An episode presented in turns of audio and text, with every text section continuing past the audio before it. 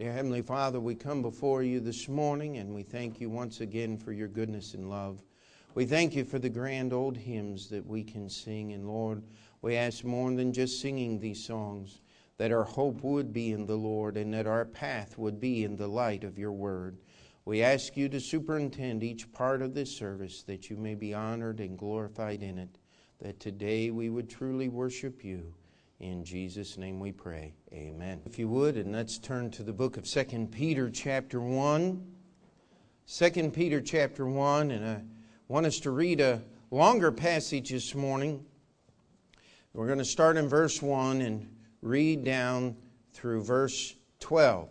Simon Peter, a servant and an apostle of Jesus Christ, to them that have obtained like precious faith with us through the righteousness of God and our Savior, Jesus Christ.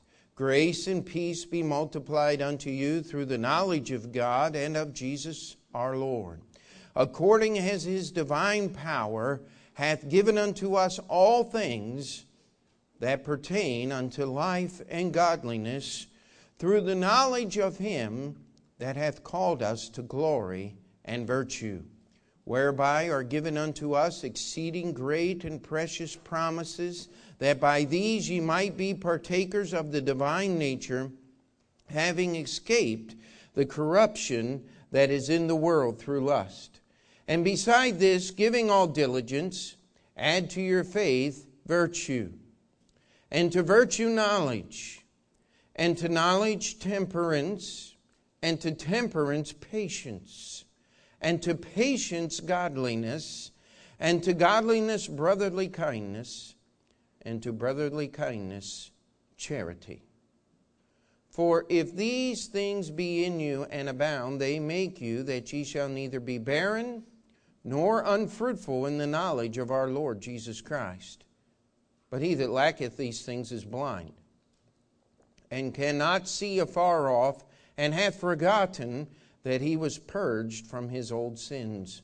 Wherefore, the rather, brethren, give diligence to make your calling and election sure. For if ye do these things, ye shall never fall. For so an entrance shall be ministered unto you abundantly into the everlasting kingdom of our Lord and Savior Jesus Christ. Wherefore, I will not be negligent to put you always in remembrance of these things, though ye know them and be established in the present truth. Now, I want us to start at the last verse we read. It says, I will not be neg- negligent to put you always in remembrance of these things. Peter is saying, Listen, you know what these verses say, you understand the message of the Scripture, but I'm going to remind you about them. You know, there are times when we just need to be reminded. We need to go over it again. And that's uh, verse 13. He even takes it a step further. He says, Yea, I think as meet as I am. As long as I am in this tabernacle to stir you up by putting you in remembrance, he said, As long as I'm alive, I'm going to keep reminding you about the same things. Now, as the pastor uh, of this church, uh, I was here on Sunday number one. In, in October, we have Brother Clayton coming in. He's going to preach with us for three days. That will be 18 years our church has been here in Astoria. Now, we haven't been in the same location 18 years. Uh, we've only been in this building since uh, Christmas Sunday of 1996. And uh, before then, we met in the basement of the Seventh day Adventist place, uh, church over on uh, 32nd Street. And then before that, we were way up at 23rd Avenue in a rented office space for just a couple of days. But, you know, I just stop and think 18 times 52. That's a lot of Sunday morning messages. And the simple truth is if I preach anything new to you, then I'm not preaching what the Bible says. And so there's a lot of things that we have to do just to be reminded. And this morning, I want to break this passage up into three different areas of your life. Number one, what God has given you. Number two, what God wants you to give yourself. Say, well, well, wait a minute. God wants me to give Him some things, doesn't He? I mean, He gives me, and I no. Just Follow the direction of the scripture here. God wants you to give yourself some things. And not only at Christmas and on your birthday. And we're going to go over those things that God wants you to give yourself. And then the last part of this passage is what is going to happen in your life. In fact, Peter, as he gave us this passage under the influence and direction of the Holy Spirit of God said, Listen, if you do these things, one thing's going to happen. If you don't do these things, another thing's going to happen. And He gives us a charge to make sure that we put these things in our lives. And I can tell you that every time I look at my life and I find a little drift there, I find that some of the joy is missing and, and I get a little discouraged and get a little wrapped up in other things, it's because I've let some of this slip that is in this passage this morning. Well, let's go back and, and dig into this passage. It says, Simon Peter, a servant and an apostle of Jesus Christ, to them that have obtained like precious faith. Now, to me, that is one of the greatest promises, one of the greatest uh, things in all Scripture. All my life, before I was associated with the Bible and, and anywhere outside the Bible, you always have this multi tiered society. How many of you remember when you were back in elementary school? You had the really smart kids, the teacher's pets, and all of that, and then you had the not so smart, not so bad kids that everybody got along with. And then you had the not so smart, not so good kids. And then you had the really dumb and really bad kids.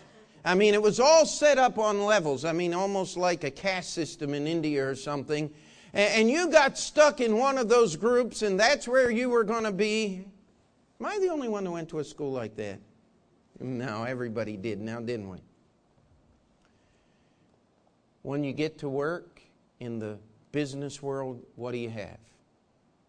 You got the favored few, you got the rest of the people that do all the work, and then you got the ones that have to be there to satisfy government regulation that don't do a blessed thing. And oh my, I mean, it's just frustrating, isn't it? You say, Where, what's that have to do with this passage? Well, here's the Apostle Peter. And he says, I'm writing that book to those that have obtained, obtained, possess, like precious faith. I have the same salvation the Apostle Peter had.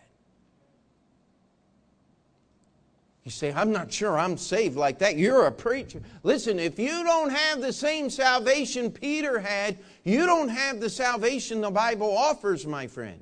Because God only offers one level of salvation. You're either saved or you're not. And he's saying, listen, if you have God's salvation, he says, I'm writing this book to you, but the only way you've obtained that salvation is through the righteousness of God. That's something God's given to you. How many of you have battled the guilt of not measuring up to the Bible. And you just sit there and you say, I'll never be good enough to serve God. Uh, God knew that when He saved you. That's why He gave you His righteousness. That's why you're saved through His work and not through yours. If you believe that this morning, could you say amen? How about praise the Lord for His goodness? Amen. I mean, that is a wonderful and great truth. And we get that salvation through the righteousness that belongs to God, not anything that you have done or have earned. And then He says, Grace and peace be multiplied unto you. How many of you could use a little more grace and peace in your life? That's something God wants to give you. Do you know how you get grace and peace? Read the rest of the verse there with me. It says, through the knowledge of God. How many of you have ever had to learn a new skill? I mean, something a little complicated, uh, like running a computer or uh, building certain things, or uh, I mean, there's a lot of skills out there. Uh, I've had the uh, for, good fortune in my life to be involved in many different things. Uh, I think it was Benjamin Franklin, the original statement was a jack of all trades and master of some. Uh, the way it worked out with me is a jack of all trades. I can do just about anything, but master of none. Uh, I mean, that is the way most of us are. You know, we can do things, but to really know how to do something. I mean, I've done a little bit of body work. I had to fix some of the buses at Cleveland Baptist and learn how to paint them when I was a bus mechanic there. And, but I worked with a guy who ran a body shop. And that guy could take a car and make it look like it was rolling right out of the showroom, even though it had rolled out of the junkyard just a week before. I mean, he was good. He was really good. Now, whenever I ran into a problem, you know what I did? I said, Hey, Brother Sheffy, can you help me through this problem? You know what? I borrowed his knowledge. He knew how to do it and do it right. I didn't. And so I got his knowledge, and guess what? Whenever I did what he told me to do, it looked a whole lot better than what I did, what I thought I ought to do. You see, what you have to do is you have to get God's knowledge in your life and you will have grace and peace. That's what this passage is talking about. The knowledge belongs to God, it comes from Him. It's His knowledge, but He wants to give it to you if you'll ask for it.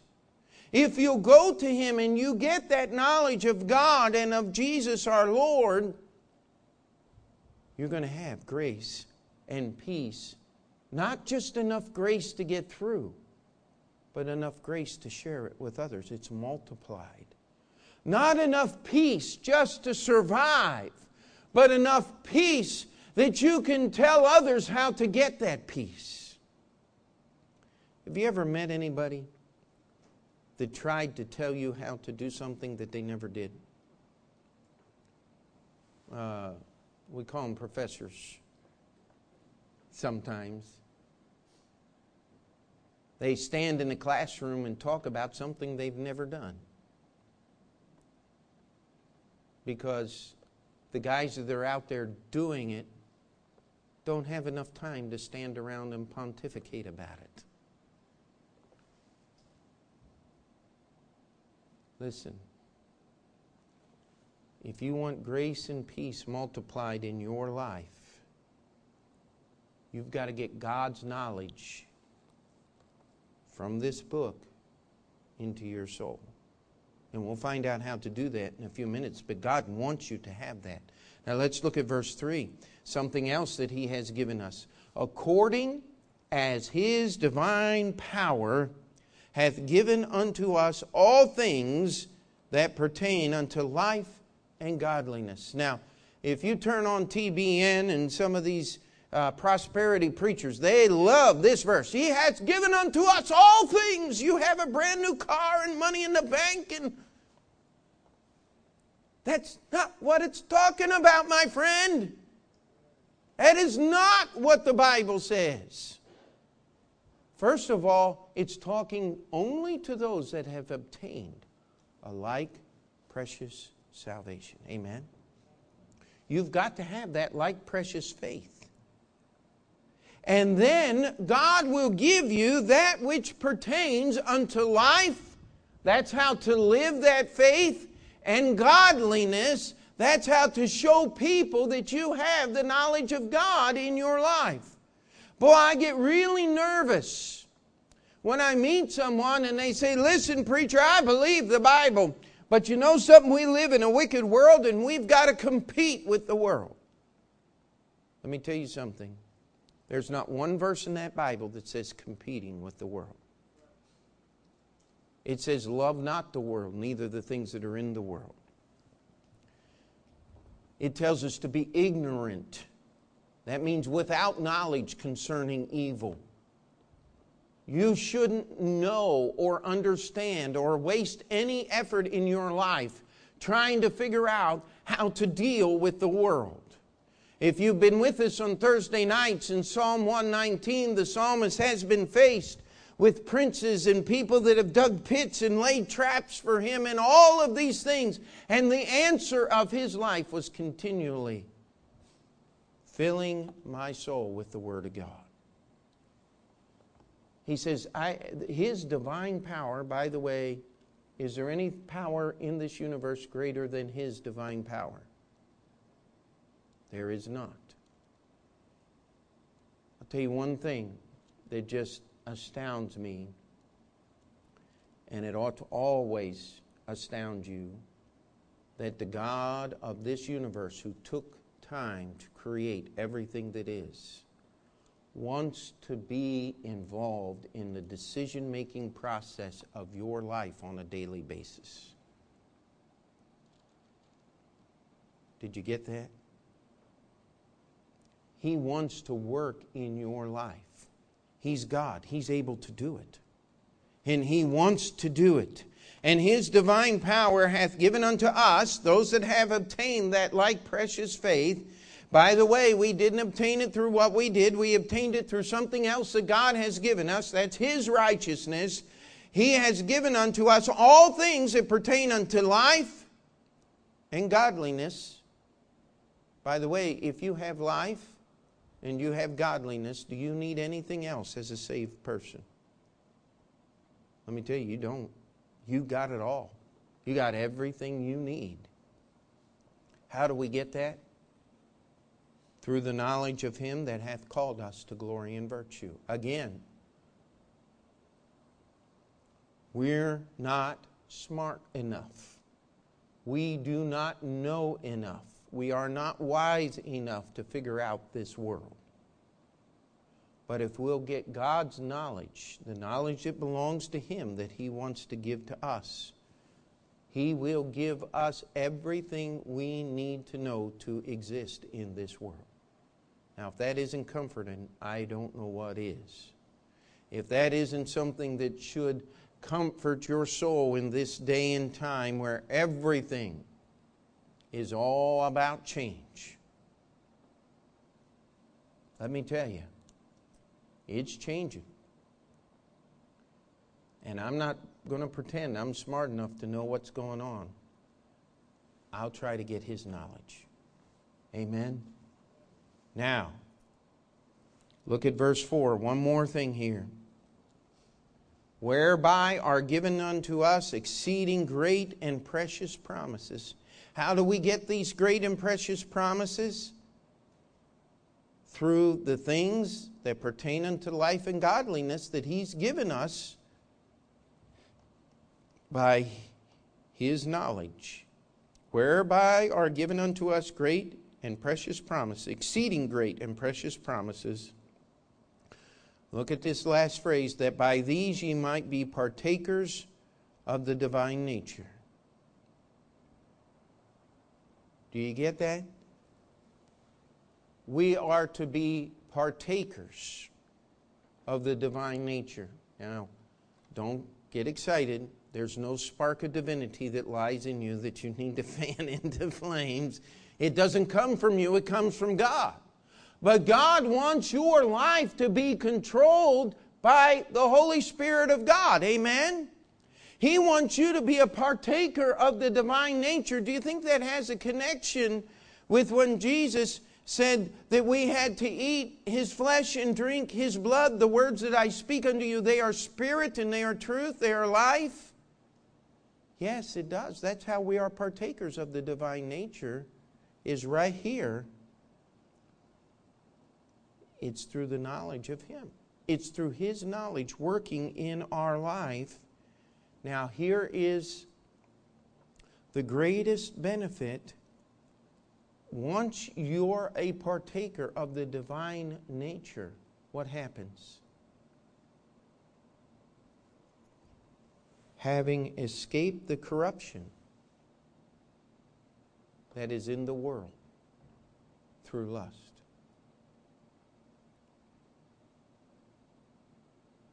Now, I can tell you one thing about every person in this auditorium. We have all been touched by the corruption that is in this world through lust. Every one of us. It's there. You cannot escape it.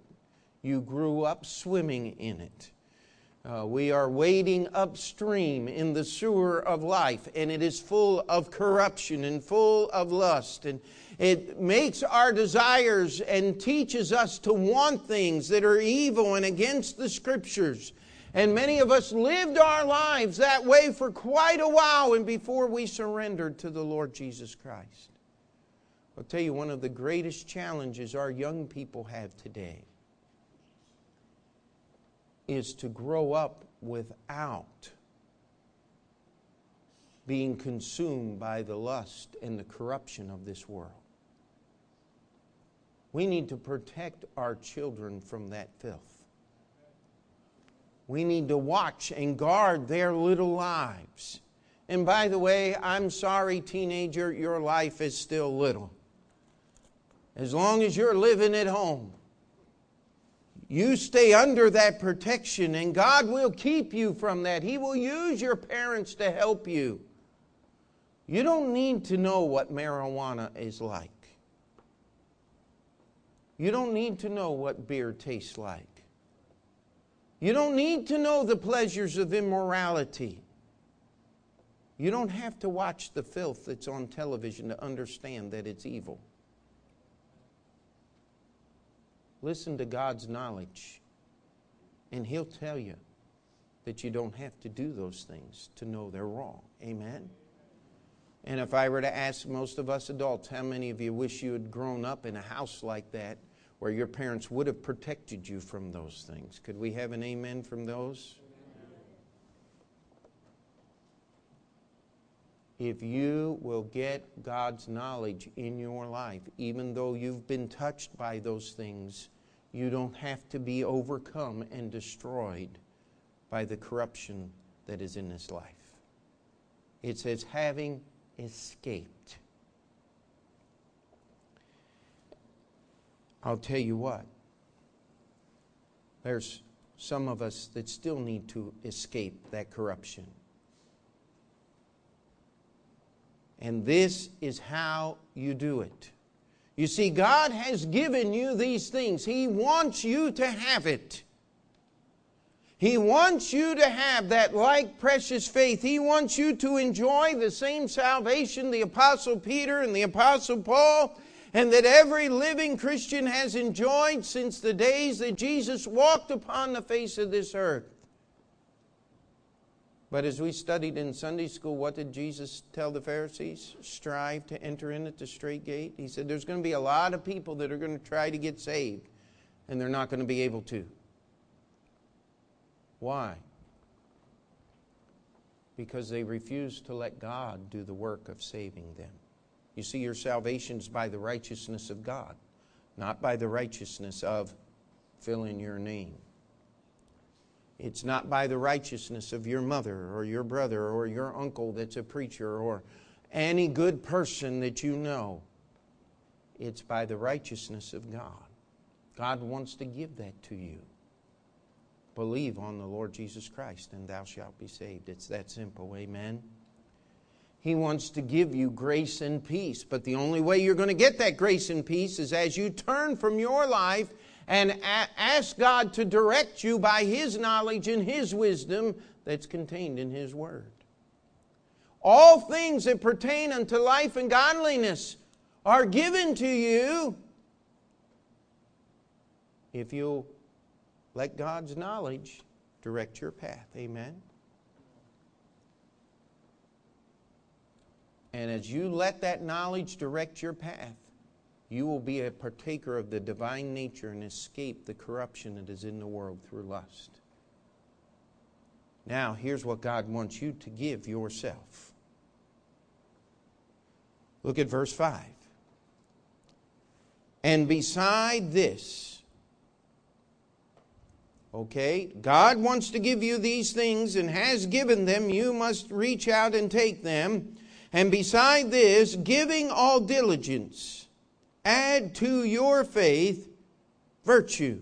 And he goes through a list of things, and we'll go through that list, not in great detail, but we're going to go through that list in just a moment. But it says, You is the subject of that sentence. If, if you're uh, like grammar, the subject of that sentence is you understood. It is talking to you as one of those that has received these things that are in the first four verses, and you are to give all diligence. Now, if there's something that we don't do in our society today, it, it is all diligence. Well, that's good enough. How many of you have ever said that? You don't have to raise your hand in a minute, but I know it's not right, but it'll do. We've all done that, have we not? Could I challenge you that's not all diligence? All diligence is giving every bit of your being. It is 110%. You say, How can you give more than you are? Well, let's go back to the first four verses there. You see, God gives you some things, and if you'll take what God gives you and use them to accomplish what God wants you to accomplish in these verses, you will find out that you will have more than you could ever have more ability than ever could exist inside of you. And if you'll take God's knowledge, He'll give you wisdom that you could not possibly possess. He'll give you power and strength that you could not possibly get. And He'll cause you to accomplish these things. We still together? Amen? So, if you're going to give all diligence, you're going to have to surrender everything you are and get some extra from God to get it done. And the first thing it says, you have to add to your faith. And I want to stop here and take these first four verses again as a whole. And this is the description of God's faith in your life.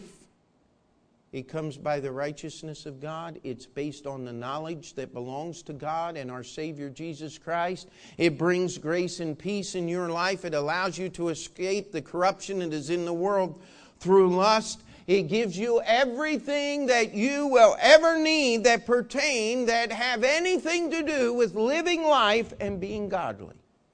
And when you stand before God, those are the only two things that are going to matter. That's why they're here. That is faith. You want to know what faith will do in your life? Read the first four verses here. It describes it in living detail. Now, let's move on. What is the first thing? Add to your faith virtue. How many remember the Children's Book of Virtues? Very famous book written by a man who has none. He's a big gambler. Of course, he was gambling with his own money, so I guess that makes it okay, right? No, it doesn't. I don't care if you gamble for recreation. That has nothing to do with virtue, my friend. Virtue is purity.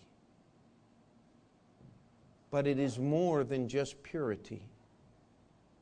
It is a purity that is powerful enough to influence those around you. How many of you remember the story? Jesus was walking to heal Jairus' daughter, and there was a woman with an issue of blood. She was unclean. And she snuck up through the group and she said, I'll just touch the hem of his garment. If I could touch the hem of his garment, I'll be made whole. And she did, and she was made whole. Does anybody remember Jesus' remark to that? He said, I perceive that virtue has gone out of me. You see, virtue is a purity that is powerful enough to make unclean things around you clean. There used to be a day in this country called the United States where there was no such thing as a key ignition in your car. They just had a starter button there. It sat on the side of the, of the steering wheel or on the dash, and you just push that little button and your car started up. Because who in their right mind would think about stealing a car around here? I've seen push button cars today, but they all computer generated with little kinds of things in there, and a new code is generated every 30 seconds or something like that to keep somebody from stealing your car. There used to be a day in this country when it was a shame to commit adultery. You didn't win political office because you've only done it once or twice or three or four times, but you're not doing it now, so you're good enough to be elected. There was a time when it was a shame to speak of things that are now part of our everyday vocabulary. You know why? Because there were people in this country that had virtue. And their virtue quelled the foolishness of sin around them. The problem is today we have accepted every deviant lifestyle as good, and there is very little virtue left in our society. And as virtue goes down, sin goes up. They are doing things in church services today that would not be done in the darkest dens of iniquity. There's a preacher in California that is famous for his mentioning of immoral objects and things and in his sermons as he's teaching the Word of God. I'm not going to give you his name because some of you go look it up just to listen to it and find out, wow, what did he say? He said that? Oh, my goodness. Listen, that is not virtue. When we go down to the nightclubs and get the music of the world, the jazz and the rock and the blues, and we bring it into church and we put Jesus' words to it. Let me tell you, that's because there is no virtue left. It used to be that a man named Elvis Presley was despised for his lewd and licentious behavior on the platform when he performed. Oh, preacher, that's not that bad. Well, the reason it's not that bad is because we don't have virtue today. Virtue is a purity of soul. And by the way, virtue is not Phariseeism. Don't do that around me. I'm a Christian. I don't do those things. That's not virtue. Uh, the only word I can think of that describes that is stupidity. Listen, virtue is purity in our souls. And we've got to ask God. If, if we want these things, we've got to add virtue to our faith. And that is the most difficult thing to do, but it is the foundation of our relationship with God. Why can we look at something and say, oh, I don't think that's so bad, instead of the exact opposite. Is that going to help me draw closer to God?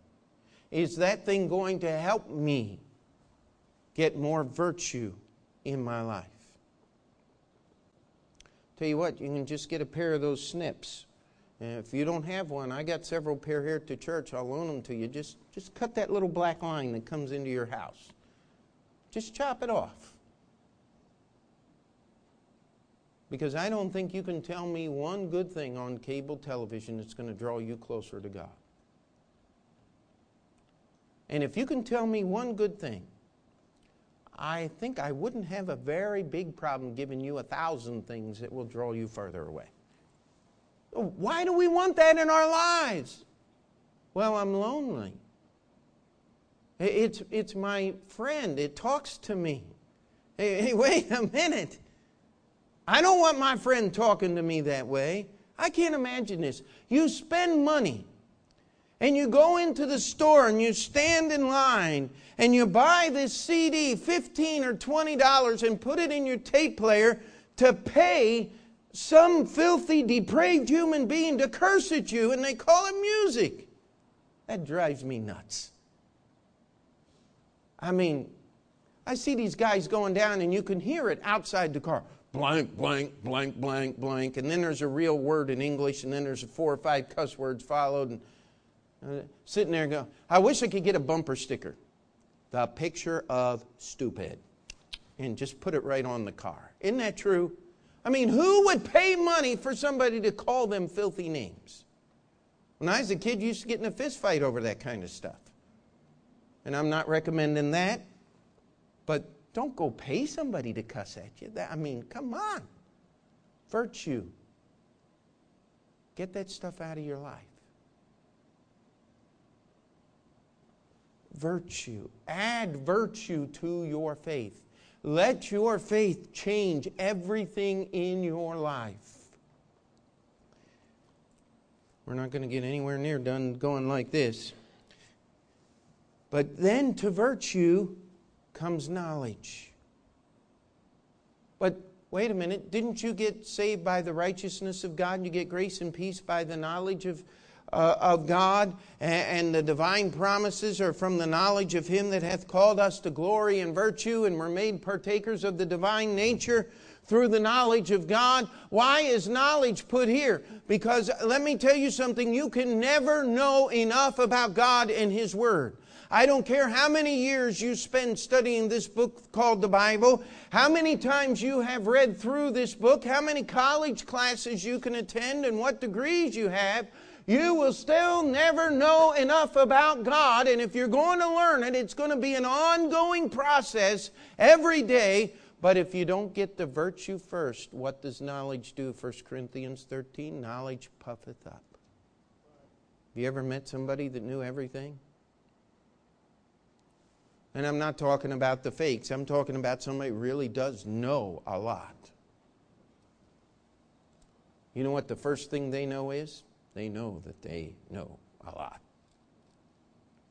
Because knowledge without virtue makes you proud. Virtue allows the knowledge to do you good. Amen. After you get some knowledge, then you need temperance. And the best illustration of temperance is that of a fine sword. They take the steel that is in that sword and they temper it.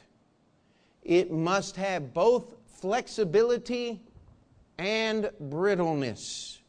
It must be strong enough to withstand the shocks that it will get as it is being used, but it's got to give a little bit. They used to make the first swords out of cast iron. And you know what happened? You hit something hard and it shattered like glass. Then they came up with steel.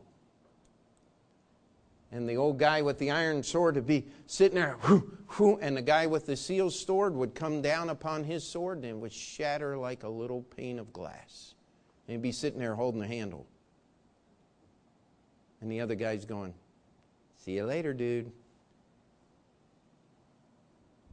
But we need temperance in our lives. You know why? Because you're going to endure some shocks. And if you allow them, they're going to make you hard and brittle and unreceptive to the things of God and His Word.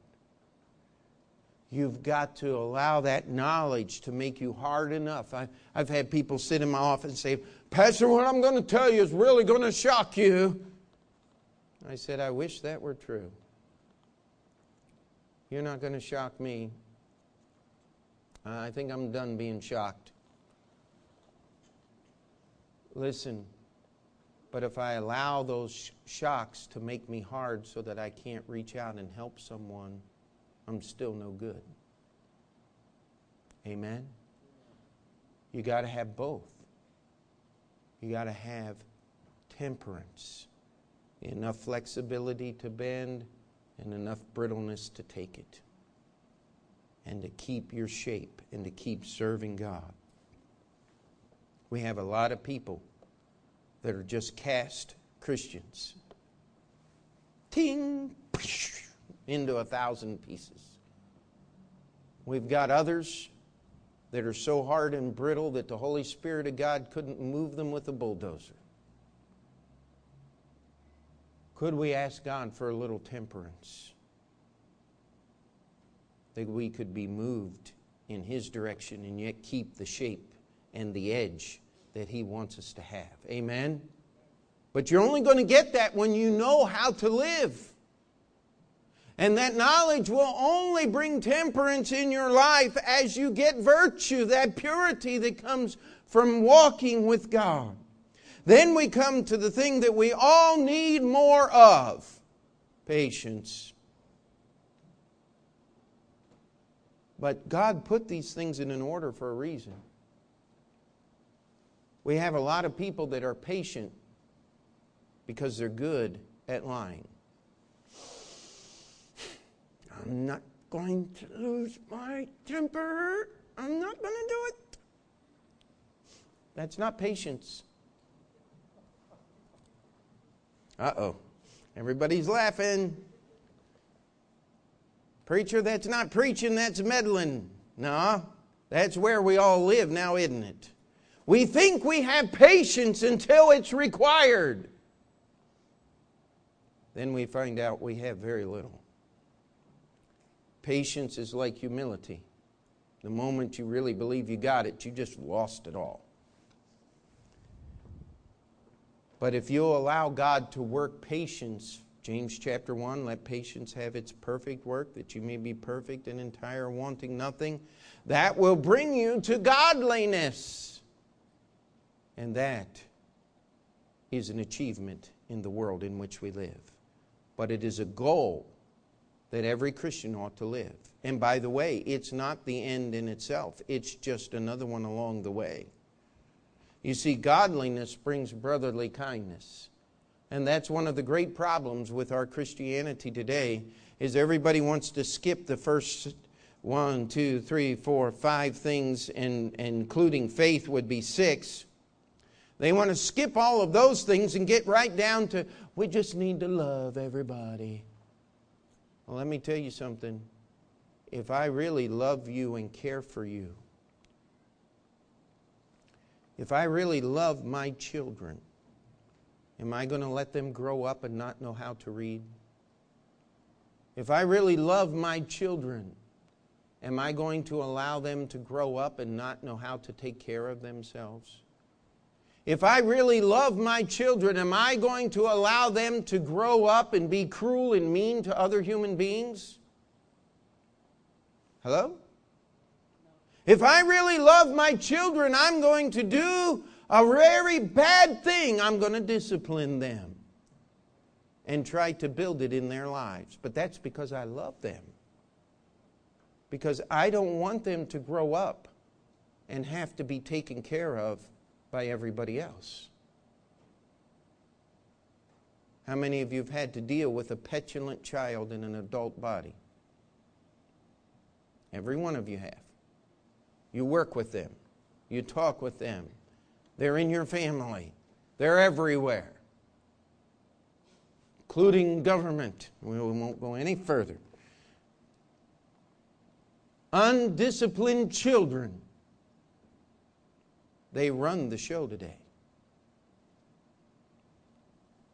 Brotherly kindness is a wonderful thing. But brotherly kindness means me and my brother are walking down the road together. We don't have time at all to go here, but when, the, when our Constitution talks about the pursuit, uh, the Declaration, I'm sorry, talks about the pursuit of happiness, that's exactly what it's talking about.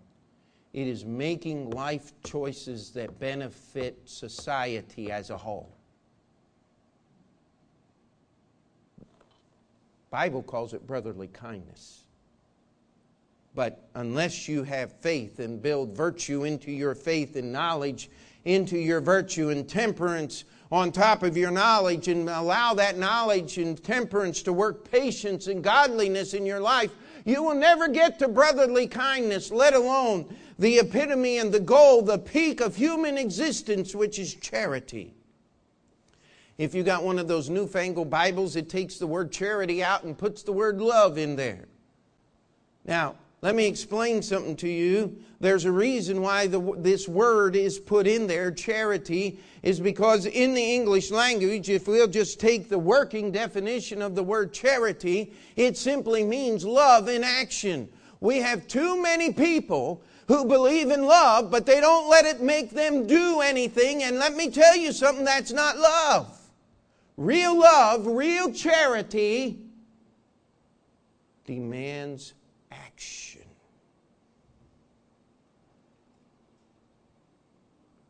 Don't tell me you love Jesus if you can watch HBO all week and come to church on Sunday morning. Don't, don't tell me that you love Jesus if you can't show up for a church service. Don't tell me you read your Bible every day if everything in your life denies that. Because that, this is demanding action. You see, the real Christian can love people because God loves him.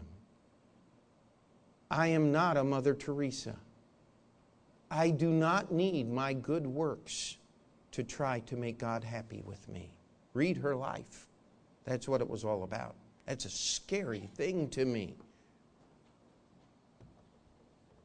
I don't need your problems to be a good preacher, to love you and to care about you.